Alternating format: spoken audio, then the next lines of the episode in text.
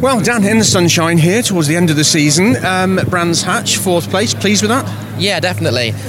P1 was definitely on the card, so a little bit frustrating. You know, we went P2 right at the beginning of the session, and then the red flag got called right at the wrong moment. Um, but that happened to everybody. So we had we really had a good pace, and I think I maybe went around my teammates. Maybe I could have been that little further up. But after the disappointment we had at Silverstone with the exclusion after qualifying P5 and P6, um, yeah, it's loads better. And the tyres are all alright this time, so we're definitely going to be on the grid this time. So yeah, I'm, I'm really happy with it, and I just want to end the season on a high.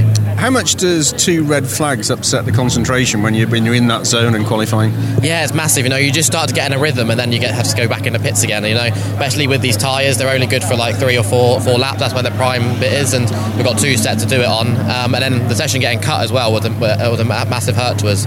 I was one of the ones that fared a little bit better, whereas people like Paul and like Patterson, my teammates, they suffered a little bit worse. But Brands GP is a great track to race on, and I'm sure they'll be right up with me very soon. It's a long circuit as well, isn't it? Which demands that extra concentration when you're off out into the countryside here.